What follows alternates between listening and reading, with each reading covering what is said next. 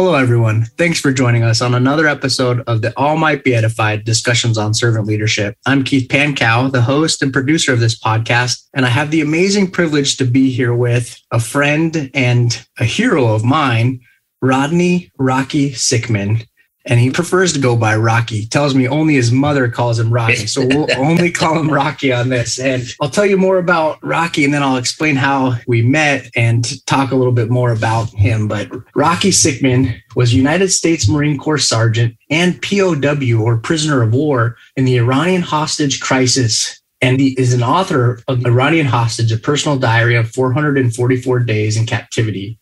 He's also the retired U.S. Director of Military and Industry Affairs for Anheuser-Busch InBev, Senior Vice President of Budweiser Accounts, and Folds of Honor. Rodney Rocky Sickmann graduated from Washington High School in 1976 and immediately entered the U.S. Marine Corps. In 1979, just 28 days into his tour of duty at the American Embassy in Tehran, Iran, Sickmann became a player in one of the most terrifying events in U.S. history. On November 4th, 1979, after months of turmoil marked by the return of the exiled Ayatollah Ruhollah Khomeini, the American embassy in Tehran was overrun by militants and its employees taken captive. Sergeant Rocky Sickmann, then just 22 years old, was one of 65 Americans taken hostage. Sickmann remained hostage for 444 days before being released on January 20th, 1981, following 14 months of diplomacy by President Jimmy Carter. Three months later, Sickmann was honorably discharged after six years in the U.S. Marine Corps and received several accolades during his service, including Prisoner of War Medal, the Defense Meritorious Service Medal, Award of Valor, and Good Conduct Medal. Following the military, he began working in advertising for KMOX Radio in St. Louis, Missouri, and then entered the private sector for Anheuser-Busch InBev. He spent the next 34 years with the company, most recently at the U.S. National Director for Military and Industry Affairs until his retirement in July 2016. Sickmann's personal diary, Iranian Hostage, a personal diary of 444 days in captivity, is also the only known diary to have been smuggled out of Iran and published. The diary is no longer in publication. As the U.S. National Director for Military and Industry Affairs at Anheuser-Busch InBev, Sickmann oversaw all military special events, military and industry trade media publications, and national industry trade shows. Throughout his career at Anheuser-Busch, Sickmann also played a key role in increasing Anheuser-Busch's market penetration among the military by training wholesalers, coordinating marketing and publicity, executing national sales promotions, and planning special military events. Sickmann helped coordinate the Here's to the Heroes tour, which salutes the men and women of armed forces, allowing Americans to show their support for troops via recorded messages filmed on location at community events, celebrations, and festivals nationwide and shared with U.S. troops serving in Iraq and Afghanistan. Personally and professionally, Sickmann has been fortunate to share his story on many different platforms, including ABC News, ESPN, Fox and Friends, Fox News, Los Angeles Times, MSNBC, NFL Timeline Series, the New York Times, to the cast of the Oscar award winning film Argo, starring Ben Affleck, national and local veteran and military organizations, and educational institutions across the country. In August 2016, Sickmann's military and professional experience, coupled with his passion for armed forces, led him to pursue the opportunity with his favorite nonprofit organization, Folds of Honor. In this new role, Sickmann helps advance the Folds mission to stand in the financial gap of more than 1 million dependents adversely affected by war, providing educational scholarships to the children and spouses of those killed or disabled while serving our nation. Sickmann and his wife of 41 years, Jill, have three children, Hannah Wirral, and granddaughter Leah, grandson Rhett, and husband Matt Werrell, and he'll have to correct me on that. Chelsea, Chelsea Freese, grand grandson Woodson, granddaughter Rooney, and husband Kalen Freese and Spencer. So I probably butchered some of those names. I apologize yeah. for that if you're listening. Uh, no, no, that's all right. Yeah, that was Worley. Worley. Worley. Thanks yeah. so much. And welcome. We're so happy to have you today. Well, thank you again. It's an honor to be with you, Keith. And again, thank you for your service. Thanks so much. I first met Rocky. We're actually family now through marriage, and it was a pretty neat event. So I'm excited. I honestly don't get very starstruck very often in my life or fanboy or whatever you want to call it. And hardly ever famous people don't do much to excite me. I think people are people and and I just admire people for great accomplishments and not necessarily for how famous they are. But I had a wonderful experience. I was at my nephew's wedding and all of a sudden someone starts speaking Farsi in my ear, which is an uncommon occurrence in the United States, to say the least, and even rarer for someone to know that I know Farsi uh, before that. So I was shocked, and there's Rocky speaking Farsi to me, and I had to quickly jog my memory and go back to my vocabulary to respond because it, it, totally caught me off guard. And we had a wonderful conversation. I got to know who Rocky is, and he happens to be the uncle of the bride of my nephew. So a small world and a wonderful opportunity.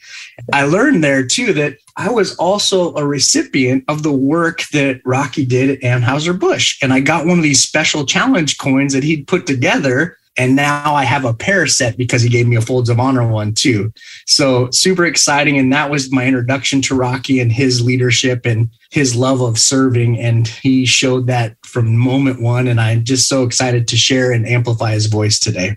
Keith, it's such an honor to be with you. And it was synchronicity that we met that night in the small town that I grew up in, uh, Krakow, Missouri. In fact, that little hall was the school that I went to when I was a small child. So to be able to come back, talk to you that night, but see my beautiful niece, it was a wonderful time. It was beautiful evening, wonderful wedding, as weddings often are. But obviously, for both Rocky and me, it was a special occasion. And now we're connected and get to know more and more about each other as we move through life. And just so excited. And I didn't know much about Folds of Honor until I met Rocky that night, but he told me about it and then he coined me. And so I looked into it and just what a phenomenal organization. And it's remarkable that here you are, a full very successful career after some profound crisis and challenges. You've made this amazing life for yourself, but then here you are in the late years of your life and you're still finding ways to give back in some powerful and meaningful ways. And so I want to talk a little bit about your service there at Folds of Honor and what this organization is because I didn't know much about it. And I'm sure many of the listeners don't know much about it. So if we can inform people about the mission and this phenomenal organization and what it is as a servant leader organization, I'd love to talk more about it. Yeah. So Folds of Honor Keith really started in 2007 by a major a pilot flying F 16s. He had returned home from duty and he was flying from uh, Chicago to Grand Rapids. And as they landed late night, the pilot had asked everyone to remain on board, that they were carrying the remains of a soldier lost in battle. And so, as the pilot is talking, Major Rooney at the time, this is 2007, he's looking out the right side of the plane and he can see the casket come down with the, the flag draped over top of it. And standing on the tarmac is this small boy, this small little boy that would never be able to play pitch and catch, go fishing, you know, be with his father and his mother, the wife of this wonderful man. And so 20 minutes went by. The pilot then said, Thank you for remaining on board. Major Rooney, wiping his tears away, gets up and looks around and realizes Keith had over three quarters of the flight, got off the plane, nowhere to go than a warm blanket that this young man just gave his life to. You know, that American flag, it represents freedom. And that man lost his life for our country. So Major Rooney went home and uh, was very, very upset and told his wife, I've got to do something. I mean, people just don't get it that freedom is not free. And so he and his wife put together this organization. And uh, I was a director of military sales at the time. And Major Rooney on the wall in his garage, he and his wife put together a list of organizations. And again, working from Budweiser, I was very proud after getting out of the service and I wanted to work for an organization that supported military. And Budweiser had this position of director of military sales. I said, someday I want to get in there. So sure enough, he makes a cold call.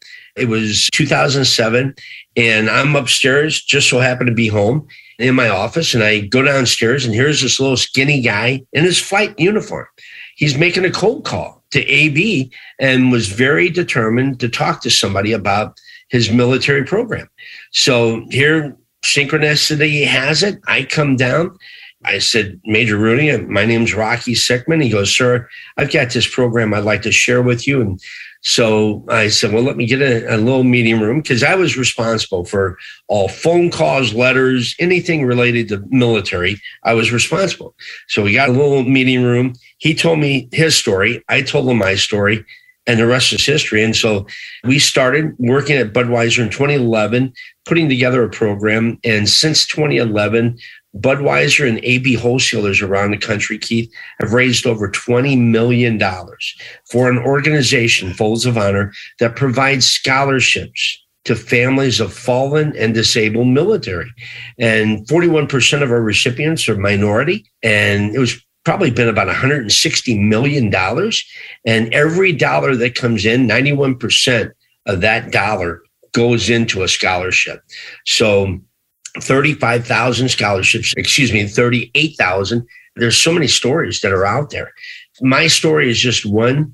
You know, I've never forgotten those eight individuals that paid the ultimate sacrifice, their life for my life. And so when I retired in 2016, Major Rooney and now Lieutenant Colonel Rooney said, Rocky, you got to come work for Folds of Honor.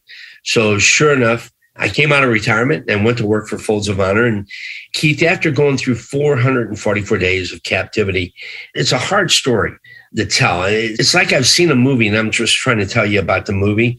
I mean, unless you were really there, imagine being locked in a room with two other people for 400 days. We went outside seven times out of 444 days.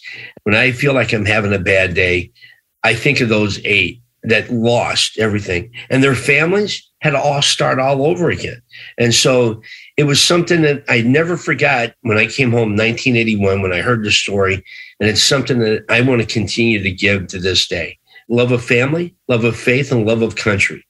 That's a remarkable story. There's so much wonderful about this organization, and we're going to provide resources for those of you listening to learn more about it and even support the cause if you so desire. So we'll talk more and more about that. But what I really want to look at here from the aspect of servant leadership is you look at Major Rooney, you look at Rocky, and I'm sure there's countless others involved in this organization, and you take these people, they saw a need and they reacted to it. And I really want to highlight this because all of you listening, oftentimes we're going to see a need arise. And all you have to do is have a desire to serve and lead others. And look at what you can do. Look at what Major Rooney has led and what Rocky's helped with to build this amazing outreach organization that's touched the lives of many in some of their hardest moments. And it's phenomenal. You look at some of these experiences that Rocky's had. He's taken these challenges and instead of letting them debilitate him, and I'm sure there's been challenging times, but instead of letting him debilitate him, he's found ways to look after those in their times of need as well.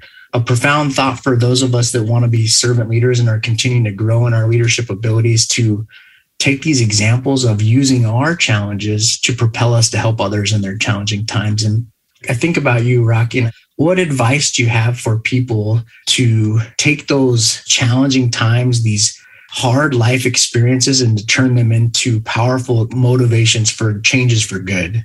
You know, Keith, a psychiatrist said there's going to be two ways that you're going to go home and deal with this. One way is that you're going to keep it inside, but someday something's going to break and you're going to break open. And or the other way is you take it and you learn from it and you know that you can do anything after going through that. And it really took me a while to really sink in. I remember having to speak in front of a group of a thousand people. Growing up, I was not a speaker. I was a kid that played sports. But when I came home and I'm sitting there preparing to get in front of these people, my worst day when I was held hostage was when I was put up against a wall with three rifles to the back of my head. And I told myself at this event, I said, you know what? If I can do that and I can survive, I can get up and I can tell the story of how eight brave individuals lost their life trying to regain my freedom. But the man upstairs, he's still with me to this day. There are times that I'm having a difficult day because I'm human. I'm just like everybody else. I, I wear my pants just like everybody. And I'm walking into a convenience store. I had to catch a 6:30 flight and I'm running crazy like a chicken with my head chopped off. I go in, I get a banana, a breakfast bar, and a water. I go up to pay. Everybody's running around, and all of a sudden, I look at the cash register and I owe four dollars and forty four cents. That's the number of days I was held hostage. I'm sitting there looking at this number, and I've got six people behind me. Hey, buddy, you to pay?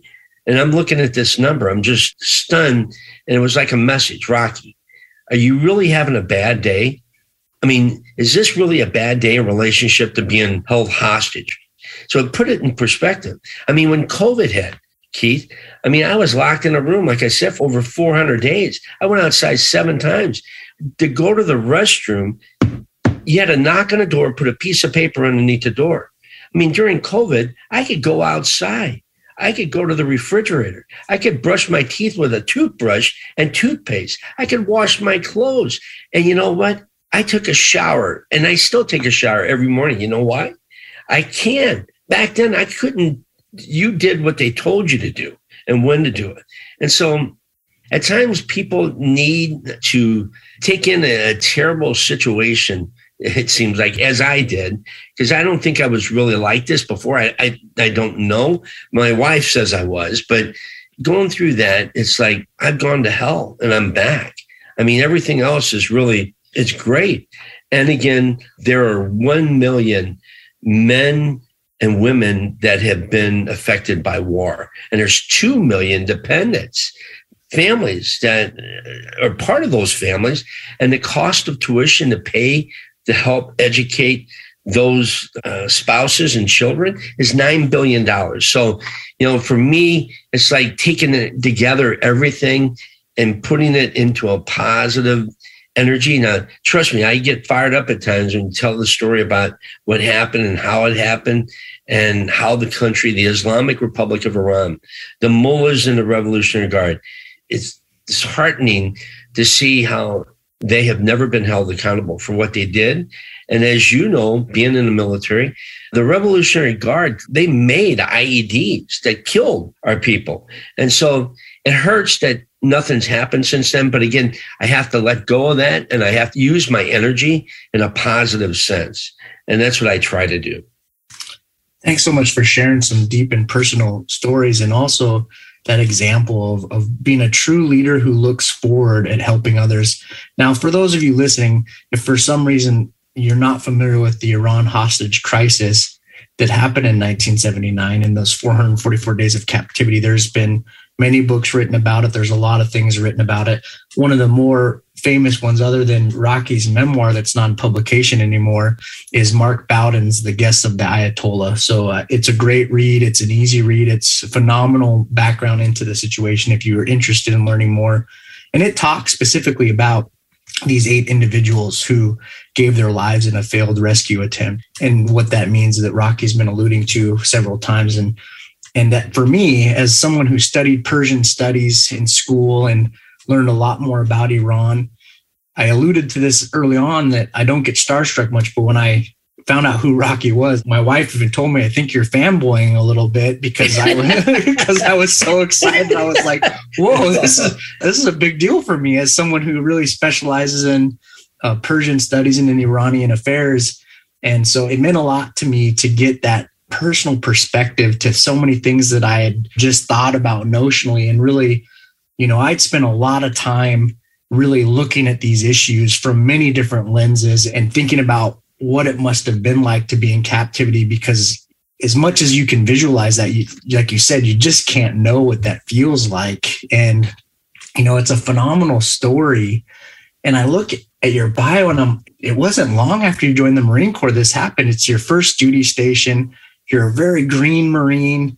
You know, you have a love of country, a love of what you're doing and your fellow Marines. What skills or what abilities do you think the Marine Corps gave you or your family or school gave you to help prepare you for such a trial right out the gate in your service? I think uh, it's a combination. You know, it started with my parents, the upbringing. If there was a parade in town uh, celebrating the 4th of July, I was carrying the flag. I mean, my father served, my brother served. And so here I was, I was a captain my senior year in high school football, my coach leadership, you know, hard work, discipline. And then, of course, the Marine Corps. Never could understand, Keith, why in boot camp they were teaching us how to clean our clothes with a bar of soap a slab of concrete and water. I'm thinking, right in that door over there is a wash machine and dryer. Why are we doing this stuff? Well, little did I realize it was teaching us in case you ever had to do this, you know, you would be prepared. And physical fitness. I mean, because trust me, for 444 days. The first 30 days, Keith, I was tied to a chair. And as a young 22 year old Marine, beautiful country, beautiful Iranian people.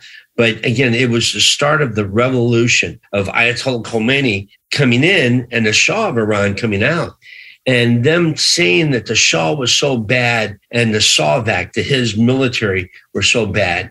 And here they were saying that the mullahs were better and that the Revolutionary Guards were much better. Well, you know, I can tell you that my hatred, it was boiling. And that's why they had to keep us tied. It was like there were times that you would just want to grab their throat and rip their throat out. You wanted to hurt them so bad, but you couldn't because you had to be disciplined or else somebody else would get hurt in this whole crazy transaction. It just took my upbringing as I sat tied to that chair, going back to Krakow, Missouri, and remembering playing baseball, Indian ball there in the backfield, sleigh riding down the front of the school. I mean, I relived all these past things of growing up just to keep me going. And so in the Marine Corps, they definitely uh, taught you leadership that you had to be disciplined. And I mean, in your interrogations, they wanted to get you to confess and make statements. And out of all the hostages, only one individual basically broke the code of trust and basically did it for favors. And I'll never forget this individual. I'm not going to use his name, but I remember the day I'm in the corner of the room and all of a sudden the door opens up and there's a guard at the door. There were three of us. Sergeant Lopez was on the left corner. I was in the front left and Staff Sergeant Moeller was in the right corner and the guard was back by the door. Shade was off, just like you see in the hostage movies. And all of a sudden, this guy comes in and says, Yeah, that's Sergeant Lopez. He's one of the Marines. That's Sergeant Sickmann. He's one of the Marines. And that's Staff Sergeant Moeller. He's in charge of the Marines. And this guy, we, you know, you turn around as far as you could. What the heck are you doing? And this guy, he did it for favors. So there were some times that you, again, 444 days. That's two Thanksgivings. That's two Christmases, Keith, that you just, you didn't see any light at the end of the tunnel. And it, it came close to where there were times that you wanted to take their life and just end your life because you didn't see any light at the end of the tunnel. Yeah, it's it's hard to imagine. And you know, I know that all of us watch a lot of Hollywood versions of events, and Argo is one of those that you know puts a Hollywood spin on some of these events. Although some great information in Argo too, if you want to watch it, if you haven't seen it. But it's easy to think that we could do better in the same situation and I think in a leadership role, we often have these ideas that we can do better. So I think there's some application here to recognize that it's more beneficial to look at these scenarios and evaluate what can I learn as opposed to judging what you would have done better notionally, but always looking what can I learn and how can I use this to benefit me and others? Because I learned in my own combat experience in Iraq, every single person has a breaking point. They're just right. different. And so that individual met their breaking point earlier, and it'd be easy to judge them for what they did. And it's unfortunate that they did those things, but they met that breaking point. And so recognizing as a leader, as opposed to saying we all have the same breaking point and recognizing what's the people around me and what are they capable of and how do I use those skills and capabilities to the best of the benefit to help everyone get better, I think is a better focus of our energy. And I think you've exhibited those traits as you've moved forward and you've you've gone through your own healing process, which I know couldn't have been easy, but I see some positive attributes in that and how you you view the world around you. And so I wonder, how do you do these things to view the world around you in a way that helps you pull the skills of others out of them to increase their ability to be even better versions of themselves. You know, it's like as a joke, as a father, you know, if my kids are back talking, we had three children and they'd be in the back seat. Like, I hate the middle seat. And I would say, you would be a bad hostage because when we were attempted rescue operation, they put me in the middle seat and I drove for over I want to say 15, 16 hours. I was blindfolded, handcuffed with a blanket over top of us, and there was no stopping at the restroom. And so I always use it and I don't know if at times they think, man, that's kind of sick. You refer the hostage crisis, but I, I use it as a, a learning curve that, I mean, if you were able to do that, you should be able to do anything. I, I always say, man, you'd be a bad hostage uh, going through that. But, you know, back then, Keith, if you remember, it's 1979, they really never had training for escape and evades. And it really, after that, they learn that they have to really start putting people into these tests to see who's going to be able to move forward and who's going to break. Because if they're going to break, maybe that's not a good position. But again, I just try to use it as a positive piece. I mean, there are people that have gone, your listeners that have gone through difficult times. And as myself, I have tried to use it as a positive way. And again, I, I try to maintain positive attitude. My work ethic is kind of crazy at times because I probably overindulge myself because I think of those eight individuals. And I look back and I my wife has to always put me back. Rocky, you can't always use that, but I do. If I think like I have to really get something done, I'm working long hours, those guys that came over to rescue me, they flew through the night of April 24th, and it was the morning of April 25th to come. They didn't think about the time. They were coming over focused on one thing, and that was to regain our freedom. And so for me, I use my time to make sure that I need to do whatever I need to do to make sure that that recipient gets their scholarship, you know, from Folds of Honor. And I help whoever needs help to get whatever they need to get it done. So it's like there's not a no in, in the book. I mean, I didn't stop and I didn't give up then, and I'm not going to give up ever unless I'm put into the grave someday. But it's just something that I truly believe that I'm earning each day for those eight individuals. And I, I love to tie it into what I'm doing and, and, reminding people. But it goes back to my parents. I, I probably would not have gone into the military if my parents had not believed so much in our faith of our country and our family and everything else. So it's into a big bowl and it just helps me to make it through. And I try to teach my grandkids what my parents and father taught me. As my little granddaughter, she's three years old and she's already hand saluting the American flag. And my five year old grandson, uh, they're all saluting. They under, understand. I mean, my grandson's already given challenge coins to Vietnam veterans because you know what? You, you probably have some listeners that are Vietnam veterans. When I was held and tied for the first 30 days, key 10,000 miles away from home. And through the broken windows in the room that I was tied, my arms were tied to the arms chair, feet are tied to the feet of the chair. In the corner, you could hear people wake up in the morning. You could hear the traffic start, and all of a sudden the traffic would go down, and the night would come. And the next morning, day two, day three, and you're sitting there tied to that chair, and you're thinking, the Vietnam War ended in 1975, and those guys were spit on. Nobody cared about them if they were spit on, who's going to care about 60 some Americans at an American embassy 10,000 miles away from home? Because right here in their country, life was going on without you. And it was the most loneliest time. And so I try to remind all my grandkids from very young age that freedom is not free and, and veterans have been there to help provide what we have. Uh, just some powerful content there that I will continue to reflect upon. And I hope all you listening will reflect upon I really appreciate the way you use these eight individuals' sacrifice as a motivational tool for yourself and others. And when you were talking, it reminded me of a quote I'd heard. Someone was referring to how we need to be more grateful for the sacrifices of others, and that we have all metaphorically drunk from wells that we did not dig ourselves. And too often we take accolades or praise for where we are in life or things that we have and we don't always recognize those who dug those wells that we drink from in all the aspects of our life and oftentimes because we don't know who they are. Right. And i think those eight individuals are a prime example of people who dug wells that you're drinking from that we're all drinking from. And so my challenge for this week's episode is to think about people who have done something to benefit your life that you might not have shown enough gratitude for and think about how you can show gratitude for them and just be overall more grateful in your life and to use their sacrifices as motivations in your life.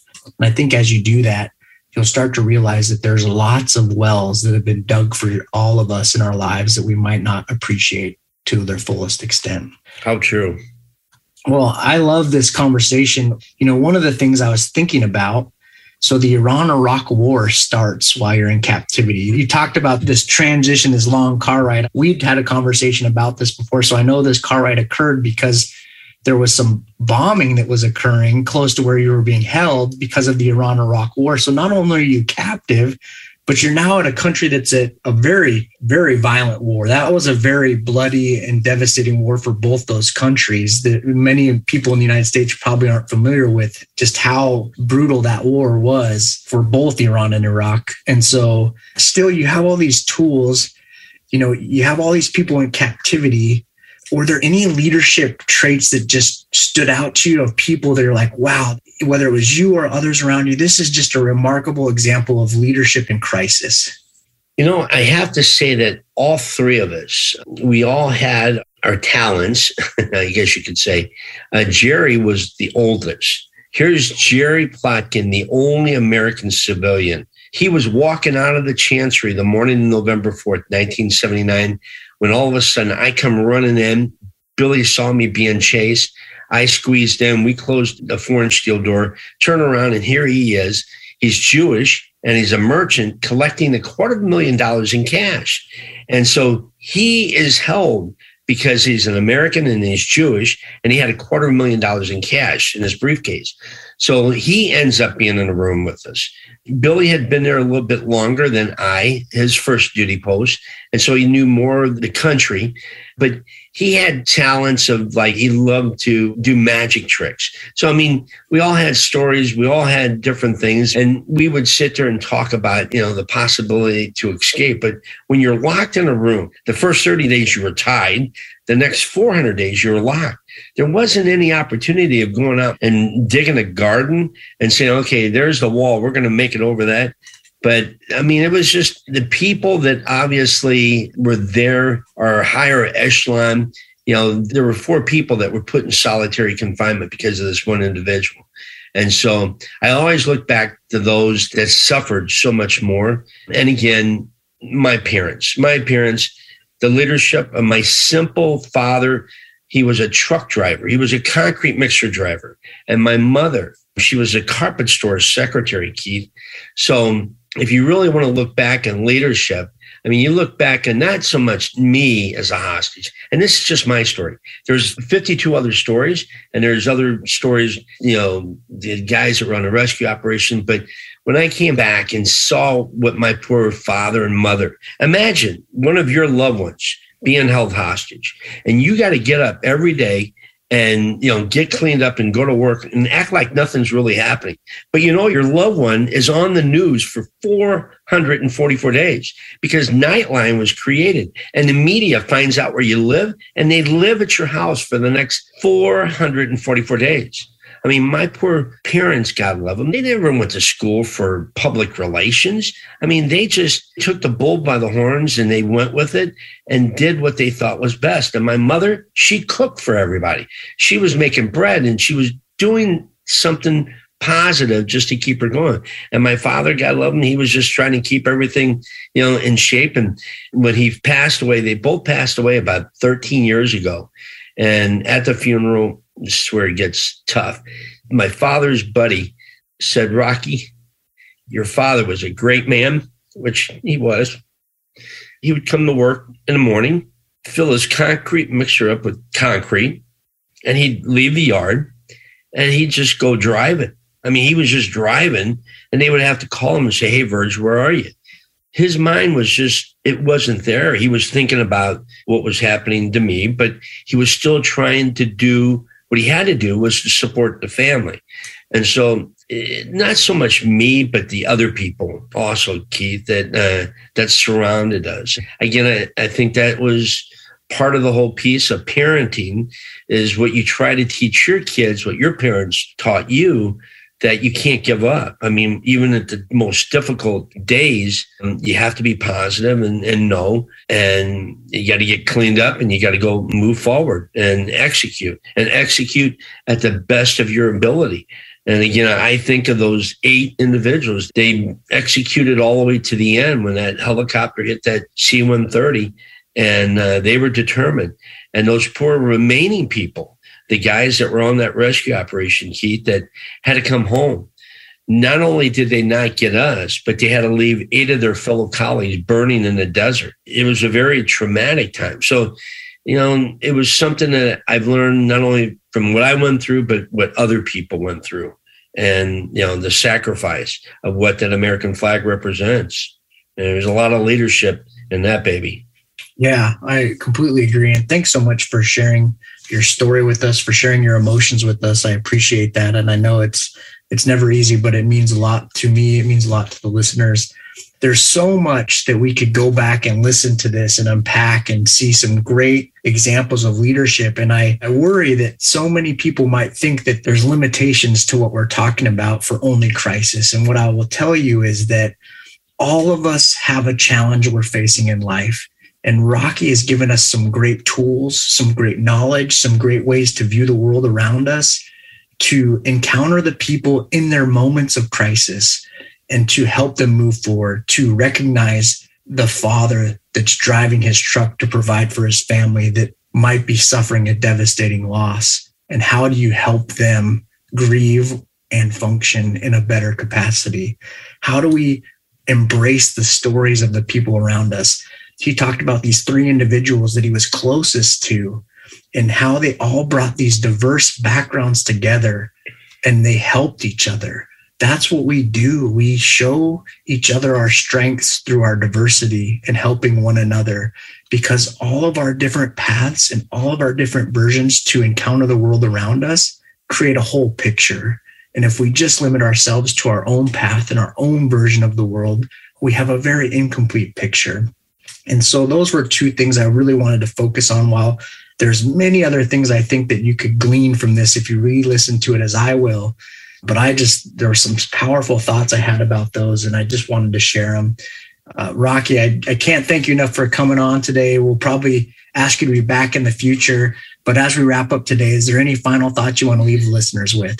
You can always remember freedom is not free, and that there are men and women around the world as we sit here, as they're listening to this podcast, they're pointing the weapon at the enemy so that we can live in this great society. And uh, Folds of Honor, a great organization that provides back to families of fallen and disabled.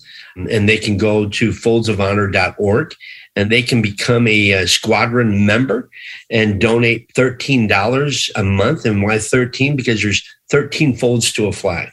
Those men and women that go to their grave, uh, they get that flag. And that's, that's why we just want to remember and remind them honor their sacrifice, educate their legacy. So again, folds of honor. I truly appreciate you uh, allowing me to be on the air today with you, Keith.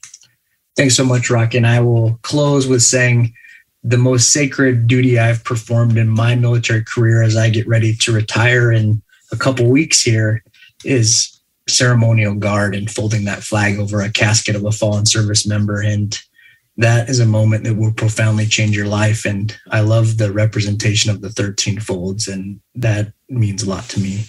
So thanks, Rocky. Thanks so much for all of you joining us. I hope that you've been edified, we've been edified, and continue to share the podcast with those that you might think it will edify them as well. And give us a wonderful review if you liked it, and have a wonderful day.